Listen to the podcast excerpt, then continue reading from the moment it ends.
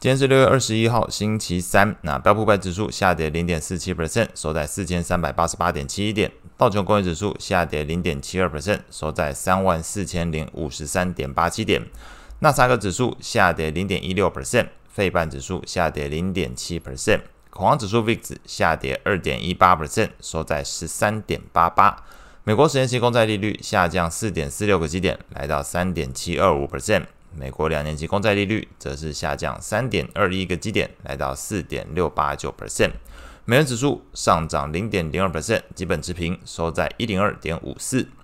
在经济数据的部分有两个，那第一个是中国央行昨天宣布调降用来定价贷款利率的一年期以及五年期 LPR，那中文叫做的贷款市场报价利率。分别都下调了十个基点，那一年期的利率来到了三点五五 percent，贷款利率哦，那五年期的话则是来到四点二 percent。不过呢，下调十个基点这个幅度是低于原先市场预期的十五个基点的幅度，那使得市场又对于这个中国在刺激经济措施的政策力道强度上有些疑虑。那不仅拖累了昨天陆港两市表现，像是上证指数下跌零点四八 percent。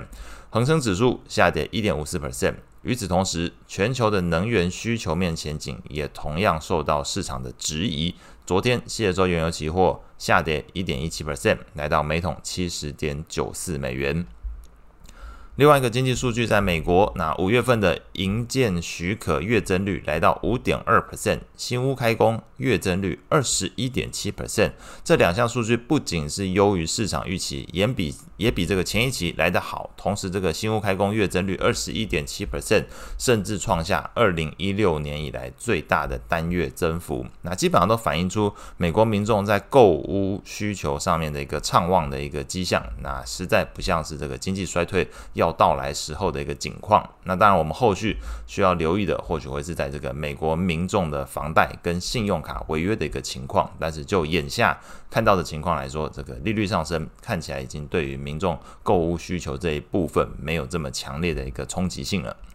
美股的部分，那整体投资气氛依然是处在缺乏追高意愿，同时也静待 Fed 主席谈话的一个观望状态。昨天美股四大指数都出现拉回，但是与此同时，这个 VIX 指数也发生了一个修正的情况，那显示投资人在避险需求上并没有很强烈。同时也反映出市场预期下跌空间是有限的。那反而昨天你会看到长短天期的美国公债利率是下跌，表示这个债券价格上涨。那透露出昨天的整体市场气氛呈现的这个股跌债涨的情况。那这个架构其实。搭配现在的时间点是接近季底，很有可能都是这个投资经理人开始针对股债配置的比重重新进行再平衡，也就一般讲 rebalance 的一个操作。那调节股票，买进债券，那这个或许会对于这个股市短线的一个上涨压力哦，带来一些呃阻力的一个情况。上方都会有一些压力，因为市场开始在季底的过程里面做一些调节，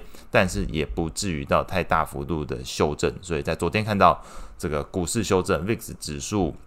也是做一个拉回的情况，但是债券价格上涨，那推测可能是这个 rebalance 的一个情况。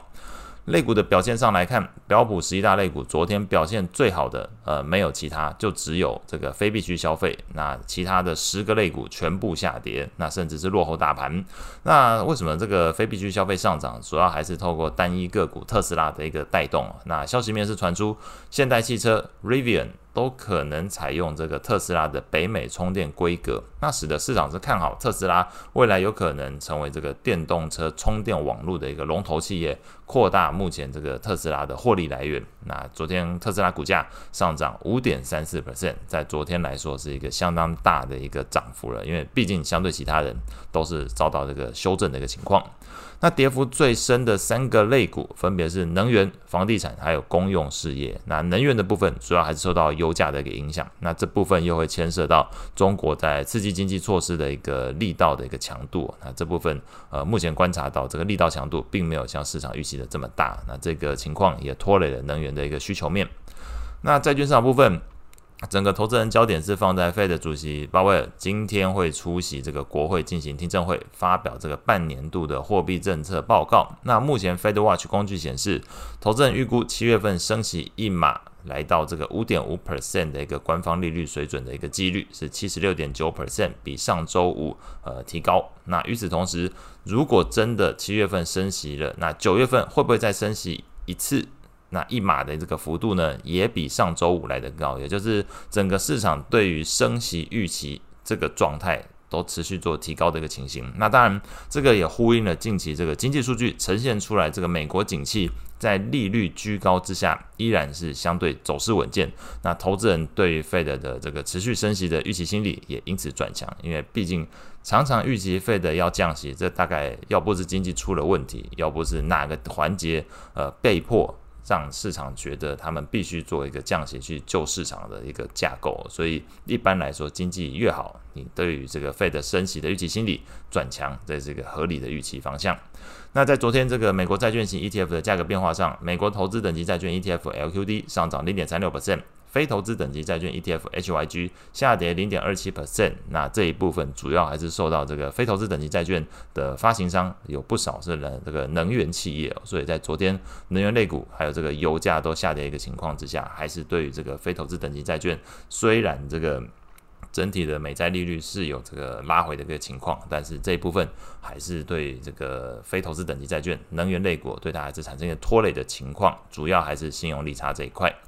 那外汇市场部分，那昨天公布会议纪要的澳洲央行表示，虽然通膨风险有转强的一个迹象，但是由于大宗商品以及这个航运价格下跌，有可能减轻通膨压力。同时有迹象显示，第二季的消费者支出进一步放缓。那部分家庭面对沉重的财务压力，以及这个政策面本身都会存在一些延迟性哦。那需要考虑到过去收紧政策之后，可能导致更严重的经济放缓。那这一般这个会议纪要公布出来之后，显而易见，这个跟市场原先预期，澳洲央行当时六月重新升息时候的一种气势。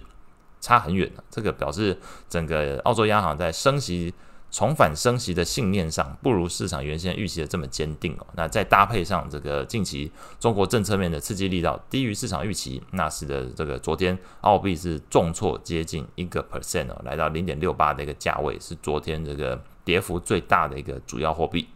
那今天会师的焦点可能会放在除了这个 Fed 的发言之外呢，还有一个是英国会公布英国的 CPI，那这一部分或许也对英镑来讲，诶，可以稍微留意关注一下。那后续会即将公布的经济数据，前面提到今天会公布这个英国的 CPI，接下来的话就是英国的零售销售，还有加拿大的零售销售。所以在这个英国的部分，你可以观察到通膨到底对于他们这个消费力道有没有影响。那这一部分消费力道又会对于经济前景 GDP 有一些影响，这部分都可以稍微关注。那如果后来看到的趋势方向，也可以搭配着。